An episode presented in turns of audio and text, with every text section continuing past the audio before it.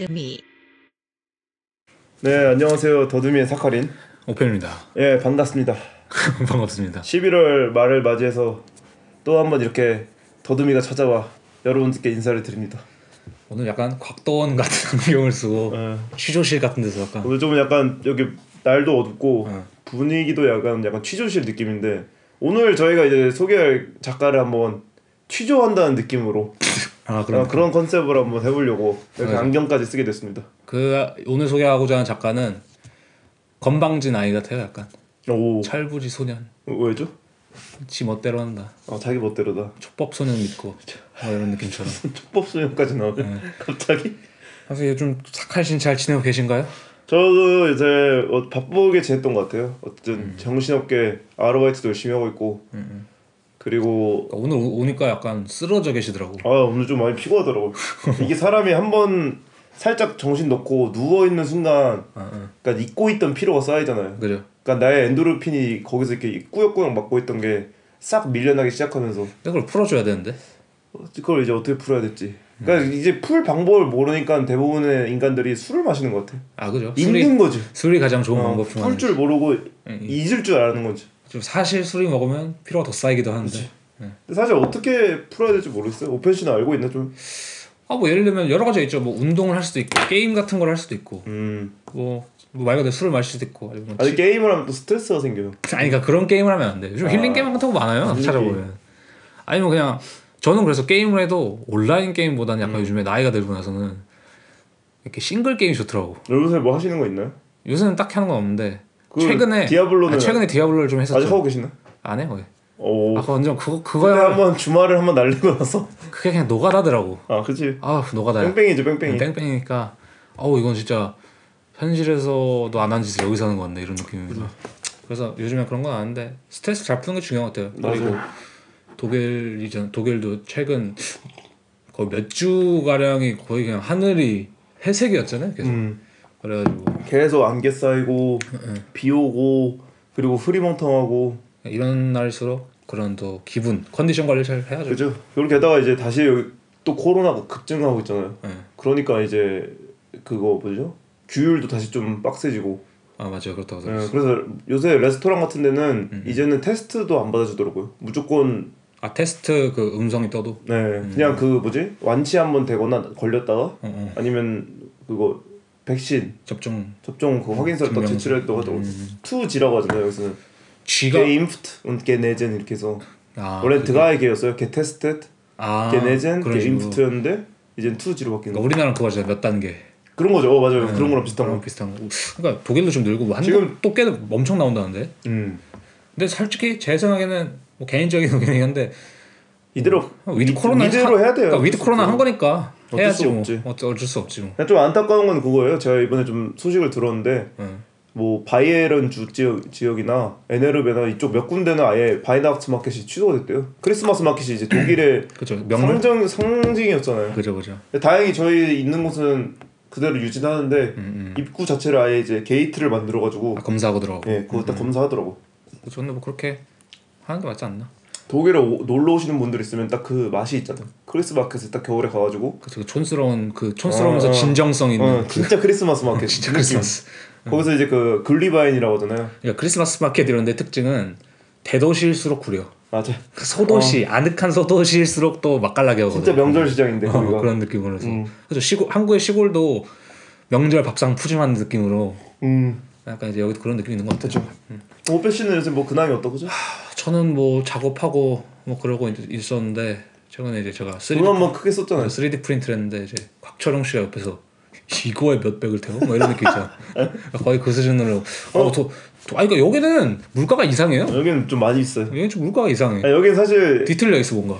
그 작가가 어, 그 인프라면 빼고 작가가 재료 가격적으로 봤을 때 활동하기 좋은 것은 아니에요. 그런 것 같아요. 공산품이 너무 비싸고 제 생각에도 제 생각에 미국은 좀 쌀 것 같고 확실히 여기보다는. 중국이 짱인 것 같아. 아니요, 그쵸, 그쵸 중국. 중국 교환학생 다녀오던 독일 친구들 얘기 들어보면은 어. 다 일단 한 마디 하는 게 있어요. 재료가 진짜 싸다. 아 그죠. 뭐, 마스킹 테이프 뭐 몇백 원. 아니 그러니까 근데 이 마스킹 테이프 진짜 여기는 뭐 2,000원, 3,000원 눈물 흘리 그러니까 딴 거는 오히려 비싼 거는 차라리 비싼 돈 주고 사도 이게 감이 잘 안 오잖아 어떻게 보면은 어 그래 이 정도 할 수 있지 그치 마스킹 테이프 우리가 막 어릴 때부터 사왔던 거잖아 한국에서도 맞아. 그렇고 그러니까 피눈물 흘리면서 사는데 살 때마다 한국 테이프보다 또 접착력이 좋지도 않아요.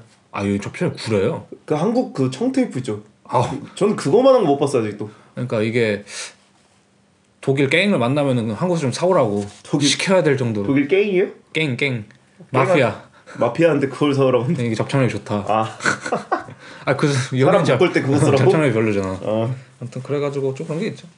아무튼 이런 어떻게 보면 우울한 소식이 중첩돼 있는 이 상황 속에서 어, 오늘 소개하고자 하는 작가는 좀 재기발랄한 그죠 그러니까 이분 작업 보면서 약간 요 며칠간 약간 힐링했다 간만에 아주 약간 힐링되는 어, 느낌이 좀 예. 있긴 해. 보니까 그 사람의 글을 보는 모니터에 비친 내 얼굴이 똑같은 표정을 짓고 있었다 어. 어, 해맑게 약간 아빠 미소. 그래서 저희가 어쨌든 오늘 소개해드릴 작가는 누구죠? 아, 오늘 소개할 작가는 이제 저랑 같은 집안 출신이죠. 음 아 맞네 어, 제 성을 약간 본의 아니게 스포해 버렸는데 어스틴 그렇네. 어스틴 리라는 작가입니다. 오스틴 리 예.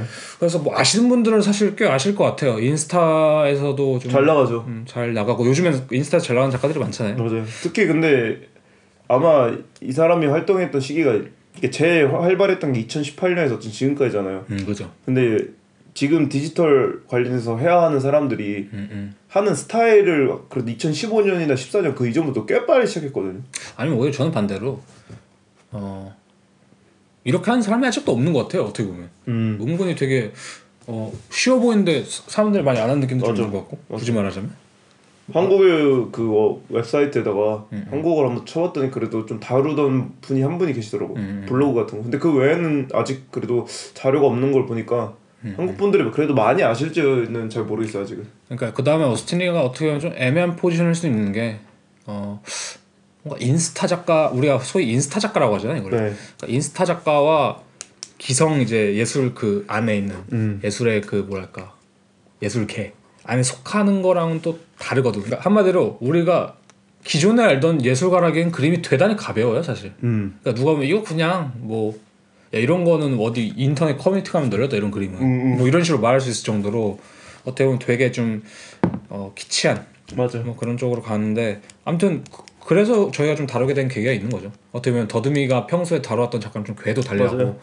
그래서 저희가 오늘 그 약간 음. 1편 특집으로 하는 거죠. 그죠 이거 저는 이 맞아요. 코너를 과감하게 네이밍을 정하고 싶어요. 1편 특집 좋다 이거 아니면 약간 별책 부록 특집. 별책 불어 예. 그- 아 그런 거 좋은 것 같아요. 귀여운 서책자 느낌 있잖아요. 왜냐면 저희가 1편 단심 어때요? 어 1편 단심 좋다. 일편 1편을 단심. 하고 어. 단심 그러니까 단 단절에 어, 단을 어, 써서 어. 마음을 끊겠다. 그러니까 1편 단심. 1편 단심 딱 한. 번만 소개하고 깔끔히 끝낸다. 아 이거는 그러면 제가 썸네일 1편 단심 뭐 이런 걸로 만들어 가지고 1편 단심 특집으로. 1편 단심 특집 좋네요. 소개 좀 해주시죠. 어쨌든 오스트리. 네, 오스틴 리는 그래가지고 1983년생으로 이제 미국 라스베가스 네바다 출신입니다. 음. 이게 은근히 좀 특이한 것 같더라고요. 모르겠는데. 네바다 주가 그쪽이죠. 그 네스오의 비밀을 나온 곳. 어 맞을 거예요. 거기랑 그 51구역. 네 맞아요. 그리고 라스베가스잖아. 라스베가스가 이제 카지노 있는 곳이니까. 그렇죠. 어떻게 보면 약간 오스틴이랑 맞는 것 같기도 하고. 잘 어울리네. 근데 이거는 저는 저도 뭐 미국인이나 잘 모르겠는데 음. 인터뷰도 몇 개 보고 하니까 뭐 라스베가스에서 태어난 걸 좀 특이하게 여기긴 하더라고요. 어 이쪽 출신이 별로 없나 봐요. 뭐 약간 강원랜드에서 태어났어 이런 느낌. 아 그런 느낌. 뭐 그런 느낌인지 모르겠는데. 아, 뭐 아무튼 뭐 그런 식으로 생각을 하는지 아무튼 음. 그런 말이 있었고 학력은 2006년 필라델피아 Tyler School of Art에서 이제 학사를 했죠 학사 2014년에는 이제 예일 대학교 석사를 수료합니다 음. MFA fine art로 음. 그래서 현재는 이제 뉴욕에서 활동을 하고 있는 것으로 알려져 있고 제가 봤다면 어디서 그래서는 그 필라델피아로 잠시 이주를 했었다고 알고 있었거든요. 음, 아, 예일 고향으로, 어디 아, 있죠? 고향이 아니라 예일 대학이 뉴욕 아닐까요? 그런가? 아, 뉴헤븐 뉴헤 뉴헤븐에 있거든요 그게 어, 아니 뉴저지인가 그게? 아무튼 그쪽이 그 오스틴 리가 자기 이제 전 여자친구랑 예전에 필라델피아로 가서 그쪽 scene을 좀 부흥시키려고 음, 음. 한동안 머물다가 다시 이제 뉴욕으로 좀 왔나 봐요. 포기한 건가요? 뭐 헤어져서 그럴 수도 있고 응, 응. 아니면은 이제 아 답이 없다. 어. 뭐 그렇게 생각할 수도 있고 필라델피아 노답이다. 아니면 좀 성공하고 싶다는 욕망이 갑자기 세져서 알렉스 다 코르테는 어디죠? 알렉스 다 코르테도 뭔가 필라델피아 비슷한 이름이었던 것 같은데. 뭔가 그런 느낌이죠. 예, 예. 그다음에 마이클 스미스, 마이클 스미스는 그쪽 그분은 이제 디트로이트. 디트로이트고. 응, 응. 그리고 뭐죠? 그 마이크 켈리 같은 경우에는 음. 아 어디였죠? 뭐 아무튼 뭐 미국이 땅덩이 워낙 크니까 이게 색깔이 나기도 애매모호해요. 사실. 나 아무튼 그래서 필라델피아에서 뭐 공부를 했고 뉴욕에서 공부했고 뉴욕에서 활동을 하고 있다. 음 아무튼 그래가지고 저희가 다루었던 작가들이랑은 어, 좀 다르게 다룰 수 있지 않을까. 음. 그리고 좀 이제 1년이 끝나가는 마당에 음. 어, 좀 이런 작가도 한번 해야죠, 그죠? 좀 해야죠. 아 저는 저는 개인적으로 이런 의견 맨날 냈어요. 사칸 씨는 약간 오히려 의외로 좀 아 왜 갑자기 그걸- 발끈하세요? 그걸 약간 묵살하시더라고. 언제요? 묵살한 이런 작가는 아직 다루면 안 된다. 뭐 이런 느낌 아, 이 옛날 어, 옛날에 아, 어 누구 제가 했었죠? 다니엘 아샴. 아 근데 그분은 좀 이 리 친구와는 좀 다르지 않나요? 다니엘 아샴 같은 그러니까 어, 그렇게 가야 돼. 다니엘 아샴 같은 작가 있잖아요. 네. 아니면 뭐 그런 작가들을 일편단심 쪽에서 많이 소개를 해야겠네. 아 오케이 오케이. 아, 그런 거 좋죠. 약간 이런 어쨌든 다니엘 아샴도 모르는 분들이 있을 수 있으니까. 그리고 작업에 대해서 솔직히 뭐 이걸 막 두 시간 떠들 자신 없거든요. 아 그치. 어떤 의미로? 어. 아무튼간에 뭐 그런 게 있었죠. 그래서 마침내 뽑게 됐는데 오스틴 리는 저도 사실 사칸을 통해서 알게 됐고 음. 사- 아마 사칸 씨 통해서 알게 된 게 맞는 것 같아요. 음. 그래가지고 저도 봤을 때 되게 귀여운 작가다, 재밌는 작가다 이렇게 생각. 제가 이번에 최근에 알렸 언제 알렸죠 오스턴리에 대해서 한 몇 년 전에 알죠? 그런가요? 그리고 뭐 이런 작가 아니야. 음, 뭐 이런 음. 수준이었던 것 같은데 제 기억으로는. 맞아. 예, 예. 요새 그 말했지만 그 신진 작가들이 되게 디지털 방식을 음, 음. 그러니까 디지털 이미지를 말러라 회화로 끌어와서 차용하잖아요. 그죠. 근데 그런 류의 작가들 중에서 그러니까 개인적으로 감각이 일단 가장 좋다. 그죠. 그리고 생물에 갑각류가 있다면 그러니까 미술계엔 감각류 인간들이 있거든요. 음, 음. 그러니까 이 감각류 인간에서 약간 감이 약간의 최상의 티어 중 하나다. 각각류가 맛있거든. 예, 각각류 멋있잖아. 감각류도 맛있어. 딱딱하고 응. 뭔가 그 색깔도 싹. 있잖아. 예. 응. 그러니까 이 오스턴도 약간 그런 감각류로서 약간 맞아. 감각이 진짜 좋은 작가예요. 음, 감각이 좋고 뭐 이제 아마 나중에 작업을 찾아보시면 딱 알겠지만 그림체에 대해서 사실은 이제 그림체를 간, 가장 간단하게 표현한 그거잖아요. 병맛 그림체. 음 우리가 흔히 약간 케장콘으로 알고 있는 맞아 맞아.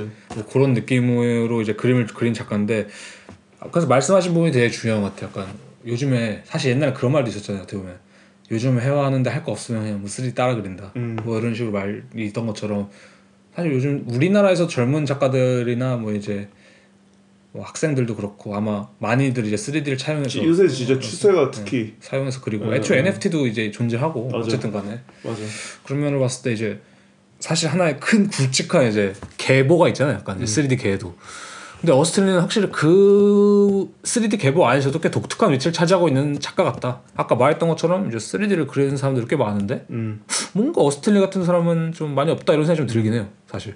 아, 왜 우리가 그렇게 느끼는지에 대해서 네, 이제 또 맞아요. 앞으로 이제 얘기를 해봅시다. 그죠. 저는 이제 오스틴 리를 언제 알았냐면 2015년쯤에 저희 이제 초대 아티스트 아 초대 게스트 아시죠? 추억의 아, 막걸리 아, 추억의. 막걸리 씨. 네, 막걸리 씨가 저한테 이제 이 친구를 한번 어떻게 알게 됐는데 한 봐라 음. 사카린에게도 좋을 것 같다. 음. 그래서 이제 봤을 때 저는 약간 처음에 봤을 때가 진짜 충격이었어요. 어. 이게 이런 그림이 그래서 이 생각이 들어. 아 요렇게 그림 방법이 있었네. 그러니까 이걸 왜 생각을 못했지라는 거 있잖아요. 왜 난 잘 그리라 했지? 어, 잘 그리려고 할 필요가 없던 거. 제가 그때 한창 그 정물에 빠져 있어서 음. 그 이제 프라이부르크라는 약간 소도시에서 음. 약간 정물을 그 책상에 두고 이렇게 그리던 때였거든요. 거의 modern day 모란디. 아, 모던 모던 보이 시절이었어. 어. 개화기 시절. 어. 근데 그 시절에 갑자기 이제 오스틴 리라는 신흥 문물이 갑자기 딱 튀어나와서 어. 눈을 딱 저의 눈뽕을 맞은 거죠. 어. 그래서 제일 충격적이었던 그거죠. 이제 그 이미지를 딱 켰을 때 어쨌든 기존 해와의 작업들은 디지털에 이미지 딱 들어간 순간 한 발짝 뒤로 가서 이렇게 그죠. 거슬려지거든요. 맞아, 얘는 그냥 여기 있어요. 맞아요. 얘는 그냥 눈앞에, 눈앞에. 딱, 어, 들어와 있는 거. 그때 보고 충격이었죠. 그래서 이제 그 이후로 이제 잊지 못하고 있다가 그냥 학교에서 디지털 관심이 있어 한 그림 그리는 친구들한테 가서 너 오스턴리 알아? 하면서 아는 척좀 했었죠. 어. 애초에 이렇게 말만 들으면 모르니까 간단히 작업 소개를 하면은 그런 식으로 많이 작업을 하죠. 컴퓨터 이제 뭐랄까 그래픽 프로그램 아니면 소, 컴퓨터 소프트웨어를 이용해서 많이 그림을 그리는데 예를 들면 아이패드, 뭐 포토샵 아니면 이제 VR painting 있잖아요. 그러니까 VR 기기 쓰고 음. 3D 공간에서 그림을 그리는 거 그런 거를 통해서 이제 그 사람이 그림을 그리고 그거를 이제 다시 어, 평면으로 옮기는 작업을 하는 사람입니다. 그죠. 그러니까 이게 단순히 이제 어 뭐랄까 디지털 뭐 JPEG 우리가 JPEG이라고 하죠. JPEG 아니면 뭐 뭐라고 하죠 PNG 뭐 이런 식으로 그런 식의 포맷을 뽑아낸 사람은 아니고 음. 그렇게 뽑아낸 포맷을 캔버스로 한 번 더 아니면 이제 그렇게 자기가 만들어낸 드로잉들 3D 드로잉이라든지 어떤 음. 조각들을 실제로 조각으로 만들기도 하고 맞아요. 요즘엔 동영상을 좀 만든 것 같기도 하고 그래서 완전히 이제 3D 기술을 많이 다룬 작가라고 생각하면 될 것 같아요. 그죠 3D 간단하게 기술이나 얘기하자면. 뭐 아이패드 그 painting 응, 응.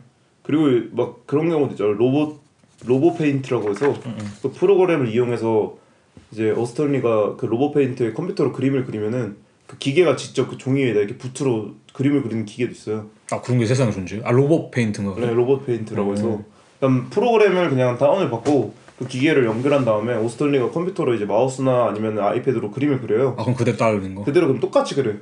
오. 그렇게 해서 이제 드로잉 시리즈를 그냥 나눠주더라고요. 어, 그런 게 있어요 세상에. 예, 예. 그 실시간으로 완전 빠르게 따라 그려요? 아니 뭐 이렇게 빠르진 않은데 그냥 징치크 징치크 이러면서 천천히 계속 해요. 오 대박. 근데 이제 한번 입력이 되면은 잉크만 채워주면 되는 거예요. 오. 그래서 이제 그거를 오스틴 리 같은 경우에는 가끔 이제 전시에서 100명 한정한테 오. 입장하는 분들한테 그냥 나눠주더라고요. 오 그런 게 있는지 처음 알았네요. 어. 오스틴 리를 유튜브 검색을 하면은 어, 어. 그 로봇 페인트를 소개하는 영상이 나와요 오스틴 리가. 음. 나 이런 거 한번 같이 하고 있다라고 하면서 그런 거 보면 되게 재밌죠. 음. 되게 프로그램 입력만 하면은 얘가 알아서 그려주니까. 아. 근데 그림체는 오스틴 리의 컴퓨터 그림체고. 그리고 확실히 그러니까 그가 스스로 약간 그렇게 말하기도 하거든 자기가. 나는 이제 예술가이기도 하지만 컴퓨터 덕후다. 음. 그러니까 뭐 영어로 하면 nerd다 nerd. nerd죠 nerd. nerd. 그런데 확실히 좀 이제 방금 로우 페인트 말한 것도 봤을 때 약간 그런 좀 부분이 드러나는 작가가 있, 작가인 것 같긴 해요. 맞아요. 예, 좀 nerd스러운 게 있고 컴퓨터스러운 걸잘 쓰는데 그래서 예를 들자면 제프리 다이시라는 이제 딜러 작- 되게 유명한 컬렉터가 있는데 제프리 다이시 갤러리에서 전시를 했었죠. 예, 뭐. 그죠 예, 맞아요 그래서 이 사람은 이제 워스트리는 어느 수준까지 평가하냐면 어, 이 사람은 앤디 워홀의 이 팝아트를 현대적으로 연장시킨 사람이다 음. 뭐 이런 식으로까지 평가를 하더라고요 음. 그래서 어 간략하게 작업 소개를 뭐 이렇게 드렸는데 어 제가 생각했을 때 저의 여태까지 한번 한마디로 종합하면 그거 같아요. 우리가 뭔가 지옥에서 돌아온 뭐 이런 표현을 쓰잖아요. 지옥에서 돌아온 무슨 뭐 어떤 전사 이런 것처럼. 음. 그래서 어스틴은 확실히 그런 게 있어요. 지옥에서 돌아온 3D 전사. 음. 그러니까, 이게, 그러니까 이게 뭐냐면은 그냥 3D를 저기 먼 발 먼 거리에서 보고 그것을 이렇게 막 그려내는 사람이 아니라 음. 내가 저걸 가서 내가 여기로 다시 들고 온다. 맞아 그런 느낌 있어. 맞아. 그래서 되게 약간 문익점. 맞아, 문익점 같은 느낌이죠. 어, 그런 목화씨 내가 가서 들고 온다. 3D와 그 현실을 드나드는. 그래서 이게 아마 그러니까 이 NFT 시대에 마- 진짜 이 짜- 너무 많은 디지털 작가가 있고 회화로 디지털 접목하는 사람도 많고 뭐 회화 작가도 많고. 음. 근데 이 사람이 가지고 있는 포지션이 나름 있을 수 있는 이유가 제 생각에는 이 이 부분 같아요. 그러니까 단순히 그 3D를 따라 그리는 게 아니라 이 사람은 3D 회화를 한다. 굳이 말하자면 어떻게 맞아요. 보자면 그래서 그런 부분이 있는 것 같아요. 아, 그래서 이제 오펜시가 말했던 것처럼 그러니까 오스틴 리도 결국엔 이제 아메리카 사람이잖아요. 그렇죠. 그러니까 당연스럽게 이제 아메리카 회화를 다시 한번 좀 얘기를 꺼낼 수밖에 없어요. 맞아. 현대 아메리카 저도 확실히 그 제 친구 중에 미국에서 공부한 친구가 있는데 음. 뭐 지금 친구가 아닌데 갑자기 그런 친구가 있었죠. 네. 근데 이제 그 친구 인스타 같은 거 보면은 주변에 다 이제 그쪽 공- 그쪽에서 공부한 사람들일 거 아니에요. 음. 그래서 그쪽 보면은 확실히 미국 회화에 그 맛이 있어요, 확실히 음. 느낌이 되게 센데 그 느낌이 굳이 말하면 뭐냐면은 어 야, 사실 그거예요. 팝아트랑 되게 추상 편주의에서 되게 영향을 많이 받은 그 그래픽적이고 음. flat하고 그리고 되게 직관적이고 좀 색도 세게 그리고 음. 이런 게 되게 많거든요. 그러니까 아메리카라는 나라의 좀 특징을 생각을 해보면은 어, 그런 것 때문인 것 같아요. 그 팝아트 역사도 그렇고, 음, 음. 그러니까 미국 하면 떠오르는 게 대중문화잖아요. 그. 대중문화와 동시에 선전, 뭐 선전이나 광고, 뭐 여러 가지 이제 톱스타, 그러니까 할리우드 문화, 그러니까 그런 것들이 범람을 했을 거 아니에요. 그죠, 그죠. 과거 시절부터. 그러니까 일반인들은 아직도 다, 그러니까 다른 나라에 있는 사람들은 아직도 뭐 자연이나 아니면 기타 구조물이라던가, 그러니까 우리 눈으로 직접 보던 걸 살다가, 그러니까 미국이나 이제 영국 같은 경우에는 어쨌든 2차 가공된 이미지들, 그렇죠. 예시로 플랫한 이미지들에서 이제 범람하는 곳에 딱 살 때, 그러니까 그런 거잖아요 이게 옛날에 그 한국에 놀러 온 그 외국인들 뭐 그런 프로그램 있었어요. 막 어서 어서 한국은 처음이지. 그거 노르웨이인가? 네. 뭐 핀- 핀란드인가 어디서 왔는데 네. 사람들 PC방 보고 충격받잖아요. 네. 자기네들은 우리나라에 할 거 없으면 버섯 따러 간다고 아 진짜. 막 그러는데 그거랑 약간 비슷한 한국은. 이제 메이플 스토리에서 버섯 잡고 있죠. 아 그죠. 한국에서는 한국은 한국은 그 생존 게임에서 버섯을 채취하고 그치, 있는데 그치. 거기서는 진짜 버섯을 채취하는 거죠. 그러니까 그 당시 아, 이거는 약간 이것도 약간 다른 얘기인데 네. 최근에 페이스북이 네. 메타라는 이름으로 바꾼 거 아세요? 페이스북 자체를요? 네, 그래서 메타라는 이름 을 바꿨나 아예 그 새로운 플랫폼을 좀 제시한다는 식으로 해서 VR 가상 그 세계를 그러니까 메타버스를 하잖아요 요즘에 네. 그걸, 선, 그걸 약간 선점을 하려고 한 거지 걔네가 그래서 광고를 냈어요 근데 뭐 이제 거기에 약간 논란이 있었어요 뭐 아무런 껍데기 없는 의미 없는 광고다 근데 지금 페이스북에 약간 그런 좀 안 좀 불미스러운 사건들이 몇 개 있는데 막 언제나 있잖아요 페이스북은 그게 음.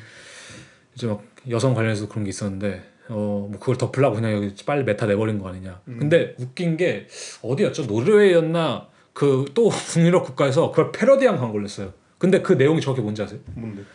우리도 그런 새로운 사람 간의 사람의 연결을 추구한다. 대단히 이상하지 않은 방식으로. 아 우리는 사람과 사람의 연결을 추구하는데 이 너가 머리에 이상한 기계 안 차도 된다.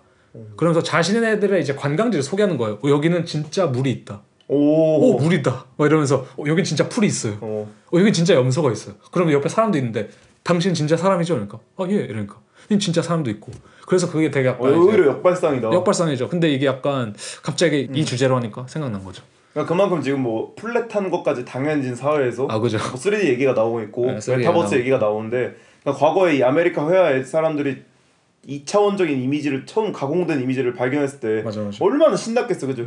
팝아트 작가들이 신나서 그거 시작한. 실제로 지금도 그 메타버스라고 있는 건 아직도 미국이야. 있죠, 그죠, 어, 아직도 그죠, 미국이고. 아무튼 그렇네. 그래서 대표하는 작가를 몇명 뽑아보면은 뭐 호크니라든지 뭐 에이미 실만, 뭐 조지 콘도, 뭐 알렉스 카츠 이런 사람들이 있잖아요. 음. 그다음 이거를 이제 팝아트 바로 다음 세대라고 생각한다면은 어 우리 세대와 그 팝아트 세대 중간을 대표하는 작가로 저는 볼 때 키스 헤링, 아 키스 해링 그렇죠. 그다음 웨이드 구이톤, 음. 뭐 다나 슈츠 이런 식으로 표현할 수 있을 것 같은데 그 작가들의 저- 어쨌든 말하고자 하는 게 그건 전반적인 특징이 대단히 그래픽화됐고 음. 이 그래픽화의 특징이라는 건 제가 볼 때 배경이 없어진다는 거예요. 그러니까 구도라는 게 점점 파괴되고 있다는 거지. 맞아. 옛날에는 우리가 무조건 배경이란 게 있고 뭐 그다음에 안에 그려지는 사물 뭐 사람이 인물이 있고 뭐 이런 식이었다면은 아메리카의 특징은 점점 그 경계선이 뚜렷하지 뚜렷해지지 않다는 거죠. 그런 거 생각하면 또 재밌는 게 그건 것 같아요.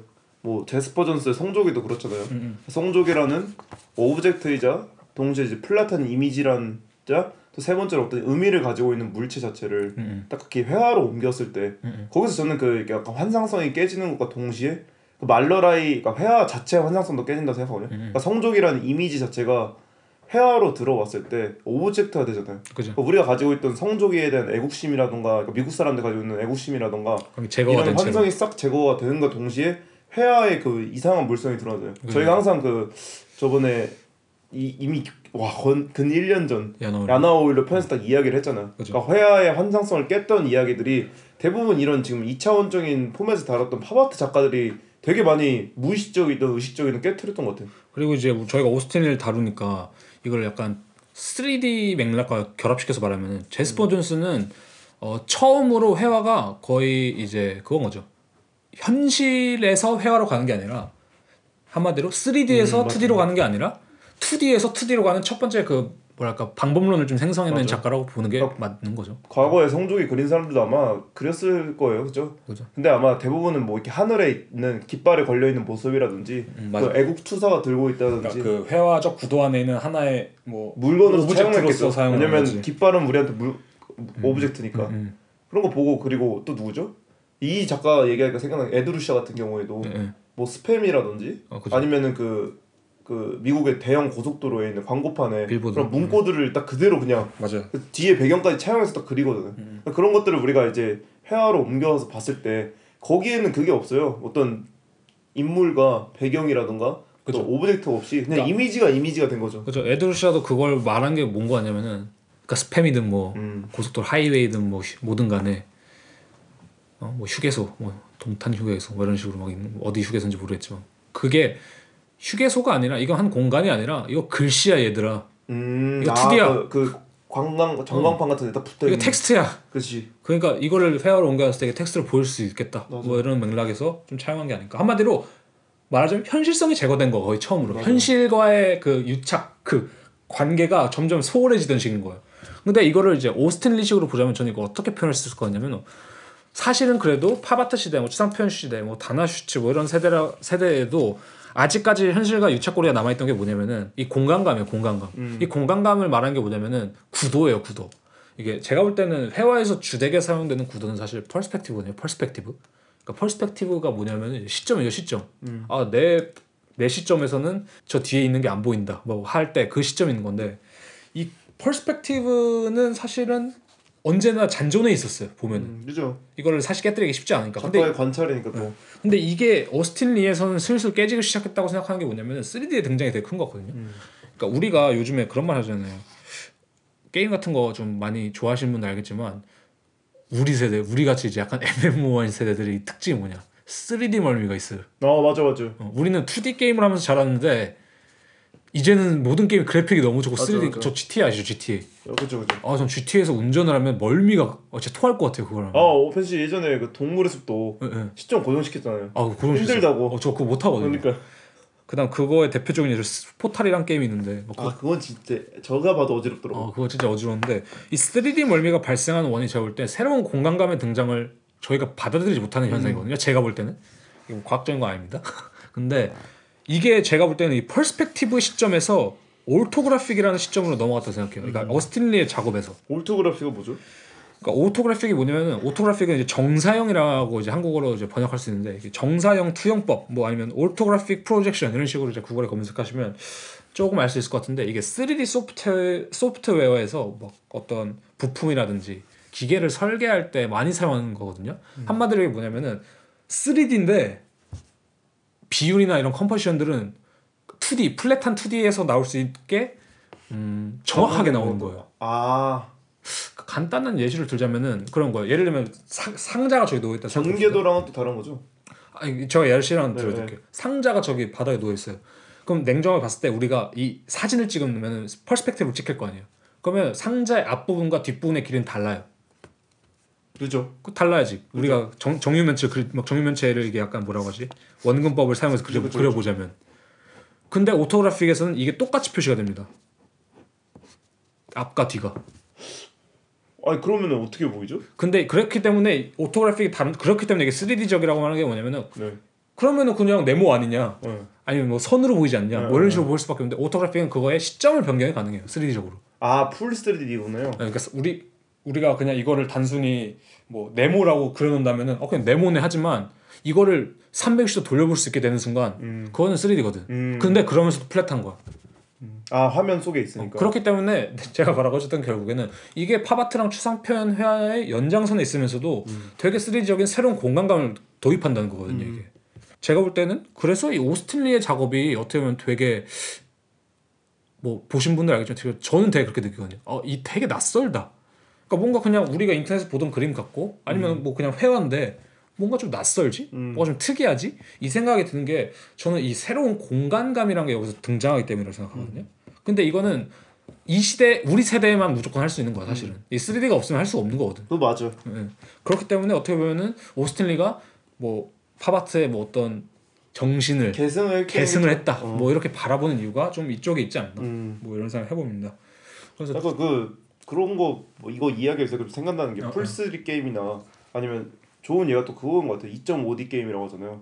2.5D 3D와 2D의 중간. 그러니까 이제 배경은 플랫한 혹은 아니 그러니까 시점은 고정돼 있는데 3D 사물 들인 물건이 것이다. 돌아다니잖아요. 근데 음. 그것들을 한 번에 보여주려면 그러니까 2D라는 플랫한 화면에 보여주려면 걔네들이 인간이 보는 원근법 무시하거든요. 아 그러니까 수학적으로 다- 다 계산된 무시해요. 대로만 떠도 이렇게 놓여 있잖아요. 약간 그런 거랑 비슷한 건가? 그러니까 이것도 아까 그래서 저희가 아까 제스퍼 존스 얘기하면서 이 사람이 현실이 아닌 어떤 이미지에서 그걸 따왔다. 이걸 말한 게 뭐냐면 이것도 비슷한 거예요.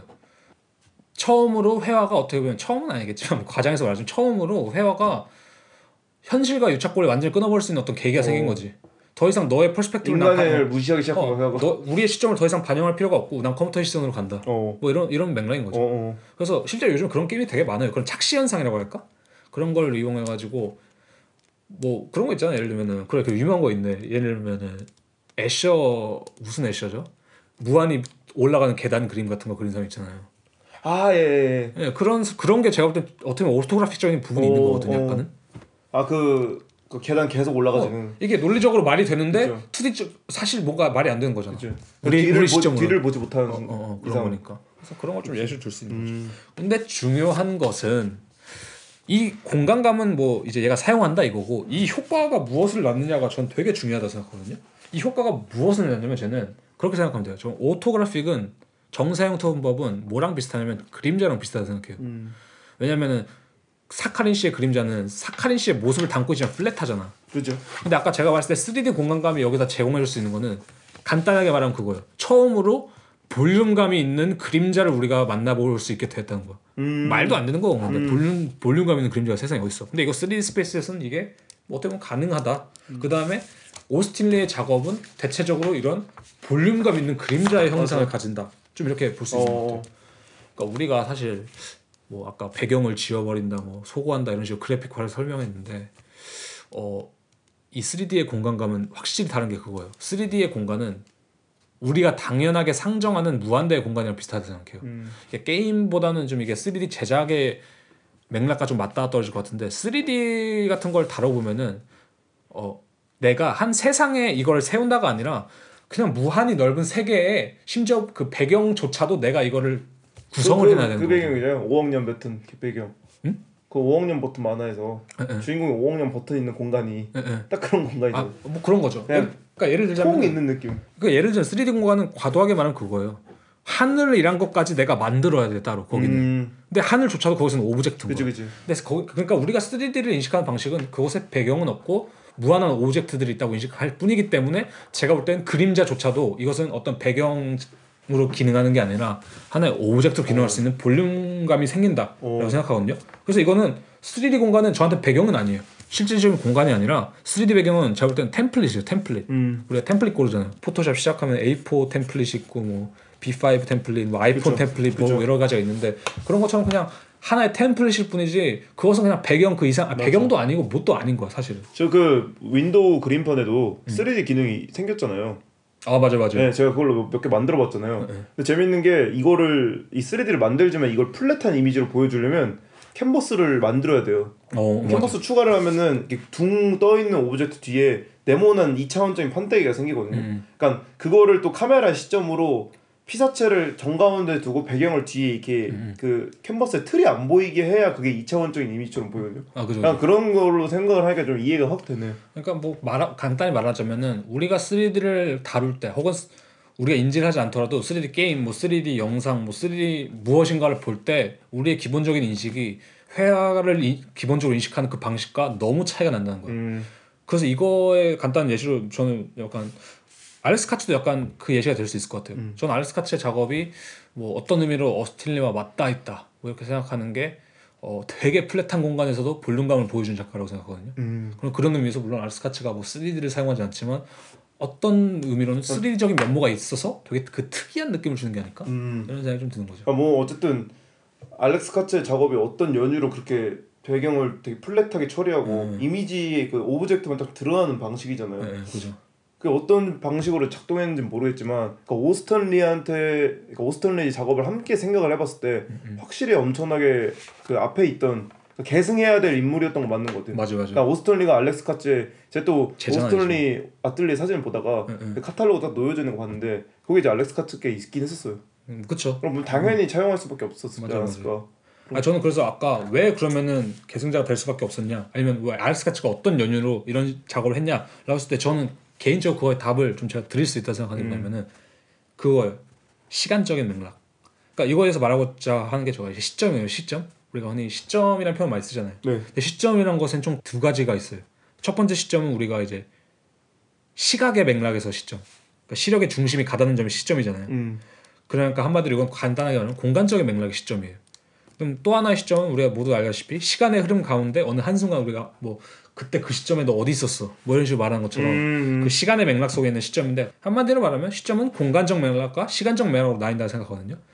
그래서 제가 아까 그 perspective를 말했잖아요. 근데 perspective는 제가 생각했을 때 무조건 공간적인 맥락에 봉사하는 시점이에요. 음. 제 생각에 우리가 기본적으로 다뤄오거나 바라보던 회화는 이 공간적 맥락만이 존재하는 회화가 되게 많았어요. 음. 그러니까 어떤 화면만 딱 보여주니까 장면을 보여주니까. 왜냐면 한 장면을 우리가 한 눈에 볼 수 있기 때문에 거기 시간적 맥락이 개입할 여지가 없거든. 음. 뭐 조각은 돌아다니면서 봐야 되고 음. 비디오도 뭐 이제 계속 바뀌고 이미지가 음. 그 다음에 뭐 퍼포먼스 같은 경우는 진행이 되니까. 음. 근데 회화 같은 경우는 철저히 공간적인 맥락이 되게 세기 때문에 이 perspective 그리고 아까 말한 perspective의 그 힘이 되게 셌고 이 공간적인 맥락이 되게 셌는데 근데 근데 여기서 파생하는 그 감각이 뭐냐면은 제가 볼 때 영속성이에요 회화가 가지는 그러니까 왜냐면 무한히 거기에 고정돼 있는 맞아. 시점이란 것은 사실 되게 역설적으로 하면 여, 영원히 존재하는 거거든. 맞아. 맞아. 움직이지 않는다는 거는 그렇기 때문에 우리가 생각했을 때 그런 거 있잖아 뭐 교장실이라든지 뭐 대- 역대 대통령의 뭐 초상화들, 역대 사장들의 초상화들 이런 것들을 보면은 앵간하게 다 그림으로 그려져 있거든. 음. 근데 제 생각엔 그 이유가 그림이 느낌이 좋아서라기보다는 그림이 주는 영속성이 되게 센 것 같아요. 이 사람이 영원히 여기 존재할 수 있을 것 같은. 음. 왜냐면 사진으로 하면은 뭔가 뭐 ex boyfriend, ex girlfriend처럼 뭔가 그런 게 있는데 회화로 하면 그 그스러움이 생기죠. monumental적인. 그 monumental적인 생기잖아. 어, 기념비적인. 그러니까 사진은 그냥 진짜 기록물적인 느낌이 아직 세지만 기록과 기념은 다르거든요. 맞아. 근데 회화로 했을 때는 뭔가 그 기념비 중에서 약간의 판타지가 가미되기도 하고. 그러니까 예를 들자면은 내가 뭐 여자친구를 사귀었어. 근데 여자친구 집에 갔어. 전 남친의 초상화 걸려 있다. 이건 못 잊은 거예요. 사진은 사진은 아직 몰라 이거는. 사진은 버, 차마 못 버린 거야. 게으름이야 게으름. 어. 그거는 내가 볼 근데 때. 초상은 다. 초상화는 빼박이야. 그 예를 들자면. 한국에서의 그거 많잖아요. 그 커플 캐릭터처럼. 그렇죠. 근데 그거 저 그거 이게 말해주는 게 그거거든요. 초상화가 가지고 있는 힘이에요 이게. 그러니까 한마디로 고정된 퍼스펙티브적인 그 공간적인 맥락이 가지고 있는 그 영속성이 있다는 거죠. 음. 근데 반대로 오스틴 리의 작은 아까 말했지만 그걸 돌려볼 수 있다고 했잖아요. 그 한마디로 거, 거기는 시간적인 맥락에 개입하는 거거든요. 아까 조각을 우리가 둘러봤을 때 시간적인 맥락에 개입한다는 거랑 비슷한 맥락으로 3D는 우리가 그걸 돌려볼 수 있다는 그 그거 하나만으로 그 시간적인 맥락이 되게 강하게 개입하거든요. 그래서 제가 볼 때는 이 오스틴 리의 작업 전반적으로 그 가져다는 효과가 아니면 그 우리가 느끼는 감상이 되게 그 영속성과 반대되는 그 일시성에 있다 생각해요. 음. 근데 그렇기 때문에 내가 볼 때는 알렉스 카츠든 용- 오스틴이든 회화 기존의 회화가 가져다 주지 않던 그 되게 이상한 향취를 주는 거지 우리한테. 그냥 그런 느낌이라고도 말할 수 있을까요? 그러니까 우리가 잘 그린 그림 보면 음, 와 살아 움직이는 것 같다라고 하지만 음, 음. 안 그렇잖아요. 그치. 근데 오스턴리는 오히려. 잘 그린 그림이라고 하기에는 뭐 애매하지만 어. 살아 움직일 수 맞아요, 맞아요. 거라 느끼는 게 이게 당장 돌려올 수 있을 것 같은 느낌? 맞아 돌려볼 수 있을 것 같고 되게 실제 좀 가볍잖아 느낌이. 맞아요. 그래서 그러니까 날아갈 수 있을 것 언제든 같고 준비가 됐어 얘가. 뭔가 증발할 것 어. 음, 맞아 맞아. 예를 들면 캐장콘도 그래요. 나는 진짜 잘 그린 개의 사진보다 처클로스의 하이퍼 리얼리즘 그림보다 음. 캐장콘이 더 살아있는 것 같아. 어문아문? 예, 예. 그거는 완전히 고정돼 있죠 차라리. 어, 그죠. 하이퍼 리얼리즘은 너무 그게 오랜 시간을 투자하기 때문에 음. 그냥 그 고착화된 느낌이잖아. 뭐. 싹 붙은 느낌인데 뭐 캐장콘이라든지 다른 애들은 날아갈 것 같다는 게 음, 그만큼 가벼워 보기도 하고 아, 그래서 저는 약간 이런 뭐랄까 볼륨감 혹은 일시성 뭐 이런 전반적인 다 맥락을 종합했을 때 좀 대표할 수 있는 그 대단한 작가가 모란디라 생각해요. 음 저는 모란디의 정물을 보면은 기존의 정물과 대단히 다르게 느껴지거든요. 기존의 정물은 사실 아까 우리가 말한 것처럼 되게 잘 그린 정물이잖아. 그죠. 근데 그걸 보면은 우리가 저번에 이제 안네 임호프 얘기했을 때 still life 얘기했던 것처럼 음 뭔가 잘 그린 그 기존의 정물화는 뭐랄까 대단히 잘 배치돼서 거기 무한히 존재할 것 같은 그 영속성이 있거든요. 맞아. 근데 모란디의 그림은 제가 볼 때 영속성과는 되게 다른 개념인 것 같은 게 모란디의 작업은 3D와 같이 그 object 놓여 있는 object들 하나하나를 되게 뭐랄까 그 3D 공간 실제로 우리가 돌려볼 수 있게끔 어떤 볼륨감을 되게 선사하는 것 같아요. 실제로 모란디 이제 그림 방식이 특이했던 게 시장 같은 데에서 이제 꽃병이라든지 도기 어, 어. 같은 거 사가지고 자기가 직접 뭐 페인트로 칠을 하잖아요. 맞아요. 그러니까 그게 되게 중요하게 다른 방식이거든요. 기, 이 기존에 있던 정물화 그리던 사람들이랑. 그러니까 우리가 그 역설을 이해해야 되는 게 뭐냐면은 이 얘네들은 어떻게 보면 더 flat하게 orthographic이라는 건 사실 더 flat할 수 있는 거거든요. 음. 더 flat한데 사실 더 볼륨감이 생긴다는 그 역설 을 우리가 이해해야 되는 것 같아요. 3D 그러네. 공간상에서. 왜냐면 기존 기본 그냥 정물화 같은 그 오돌토돌함이나 로고라든지 어떤 뭐죠? 조각 같은 것들을 페인트로 한번 지웠을 때 예, 예. 사실 더 flat해야 되거든요. 더 flat해야 되지. 근데 그거를 다시 한번 말러라이로 도출했을 때 왜더 도출했을 때. 볼륨감이 생기는 거? 그러니까 그 역설을 우리가 이해해야 된다는 건데 근데 그 역설의 키에는 제가 볼때이 공간적인 맥락, 시간적인 맥락, perspective, orthographic 이런 것들이 작용을 하고 있다는 것 음. 같은 거죠. 물론 뭐 당연히 오스틴 리가 이거를 어막 이거에 대한 논문을 내고 이거에 대한 작품을 한 건 아니지만 그치. 제 생각에 이 논리가 되게 강력하게 작동하고 있는 것 같다. 그러니까 이게 그냥 컴퓨터 3D로 당연스럽게 우리가 접하던 것들에 대한 그것을 당연스럽게 반응한 거죠 오스틴 리는. 어, 그렇죠. 당연스럽게. 거기에 이제 이면에 할 얘기가 생긴 거죠 우리는. 맞아요, 맞아요. 오. 저는 그래서 이런 모란디도 그런 면에서 보면 대단히 혁신적인, 대단히 대단한. 음. 어 그러네 모란디 원래 제가 좋아하는 작가이긴 했지만 예, 예. 또 이제 오스턴리랑 또 엮여서 생각을 해보니까 저도 개인적으로 그런 상상을 할 때 재벌 2세가 되는 상상 뭐 그런 거 있잖아요. 침대에 누워가지고 그런 상상 망상이지, 망상. 망상.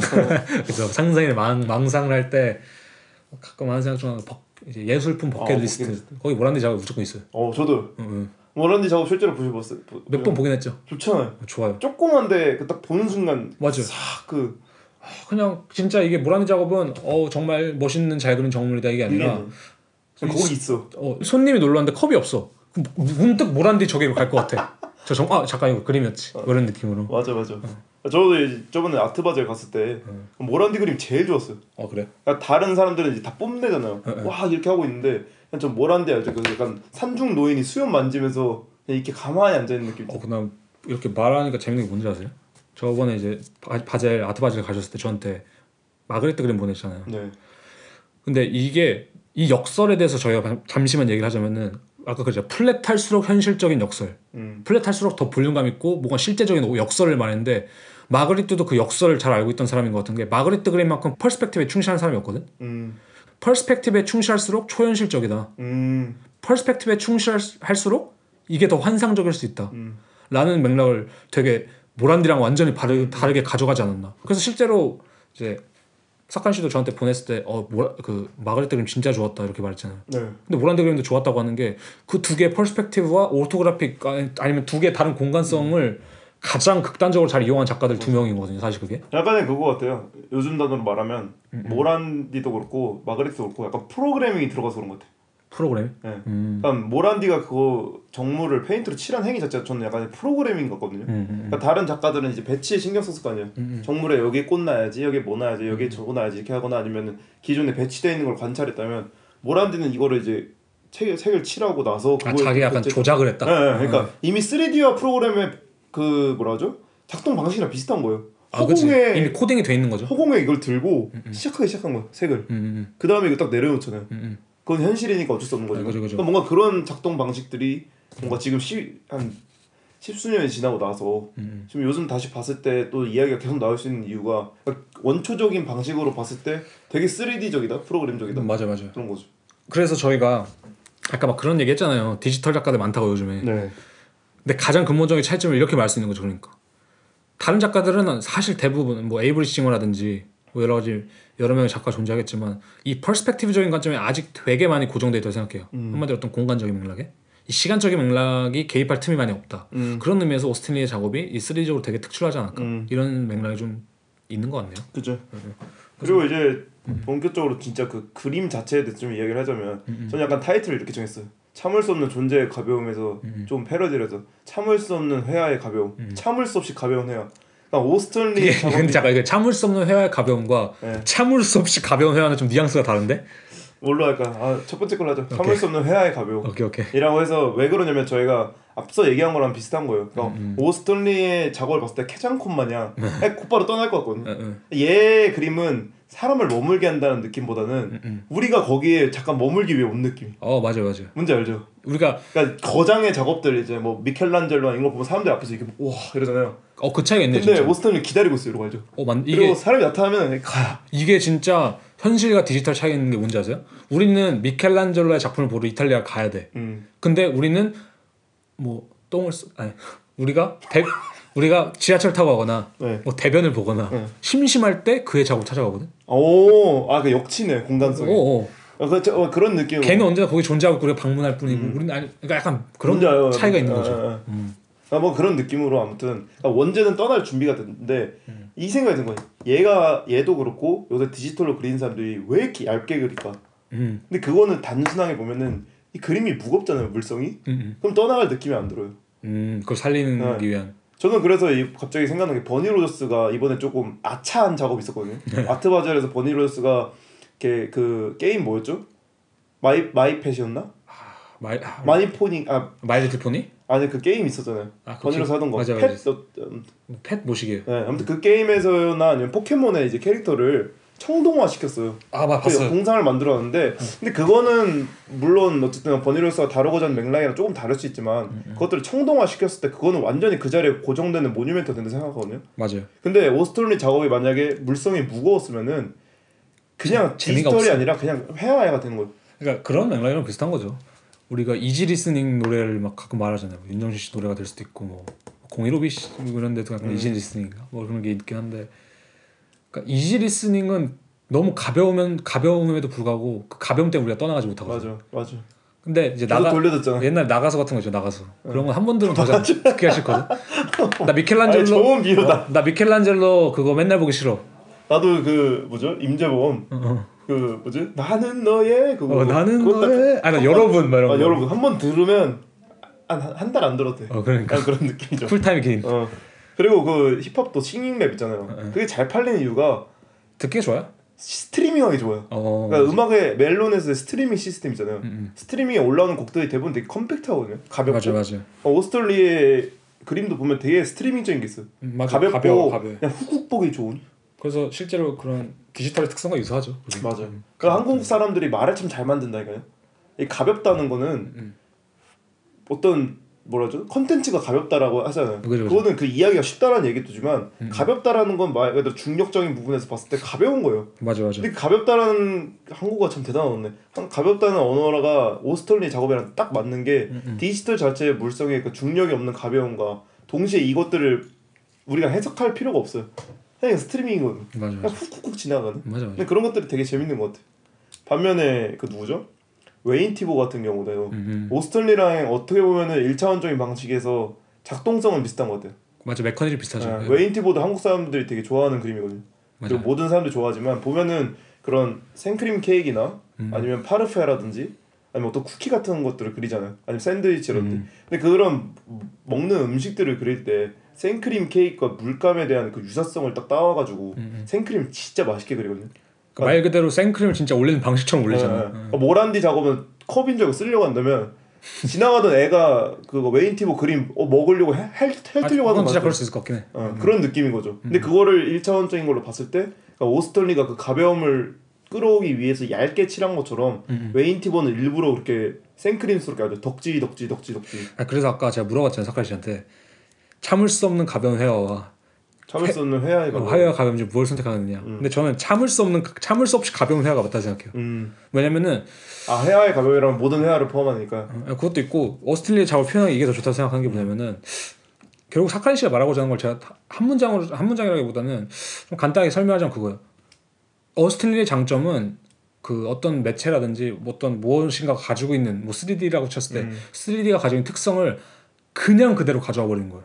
음. 그러니까 아무런 생각 없이. 음. 그러니까 진짜 생각 없이 거예요. 직수입이네 직수입 그러니까 아까 이제 웨인 티보가 케이크 생크림 두껍게 올리니까 나도 하얀색 페인트 두껍게 어, 올려야지. 그게 1차원적이라고 말했던 것처럼 오스틴 리도 어, 회, 3D는 회화는 가벼운 느낌이 세니까 가볍게 가져와야겠다. 이런 것처럼 되게 음. 맞아. 오스틴 리 장점이 그거거든요. 어떤 논리가 잘 섞이지가 않아 작업에. 맞아 맞아 그러니까 예를 들면은 제가 그래서 이걸 말하고자 하는 게 뭐냐면은 에이버리 싱어라든지 되게 많은 3D 작가들은 그 3D 안에 되게 많은 서사를 넣고 되게 많은 구조물을 넣고 되게 많은 무거움을 넣어요 사실. 맞아 맞아 그 서사도 사실 무거움의 일부거든요. 그죠 그죠 자, 자신이 만든 composition 자체도 무거움의 일부가 되고 맞아 모란디 자체는 그 composition이 있긴 하지만 책상이나 이런 뭐 배경 같은 거 가장 최소화시키잖아요. 그냥 그냥 그냥 두죠 그렇죠. 어. 근데 이제 에이버리 싱어라든지 어떤 그런 3D를 다루는 많은 작가들은 그 3D를 사용하지만 동시에 이야기를 넣으려고 이야기를 되게 어. 많이 넣고 그 안에 논리를 되게 많이 개입시키는데 맞아 얘는 이런 게 없어요. 음. 얘는 그냥 1차원적이에요. 어떻게 보면. 그러니까 우리가 음. 어, 뭐 이, 카톡 이모티콘 보면서 서사를 따지지 않잖아요 맞아. 해 있는 거지 그러니까 이걸 약간 역설적인데 이렇게 표현하면 되는 거죠. 어 제가 어스틴리를 보면 엄질축해서면서 야 너 진짜 살 왜 이렇게 가볍냐? 이렇게 엄질축해서면서 실제로 어스틴이가 약간 저체중 같긴 해 들으면서 이렇게 너 이렇게 가볍냐? 어. 근데 그런 진짜 그런 느낌이거든요. 걔한테 이게 칭찬인 거야. 그런 느낌도 들어요 오버를 하자면은 실제로 뭐 보기도 했지만 그 회화 실제로 가벼울 것 같아 아니, 진짜로 뭔지 알죠? 그냥 무게가 실제로 가벼울 것 같은 느낌? 어, 그렇지 그럴 수 있죠. 음. 근데 그런 느낌으로 실제로 얘는 많은 생각을 하지 않는 사람이에요. 음. 그래서 예를 들면 이런 뭐랄까 작업의 방법론 아니면은 얘가 추구하자 하는 작업의 태도를 좀 살펴볼 수 있는 게 음. 스케치에 대한 그게 좀 태도거든요. 제가 볼 때는.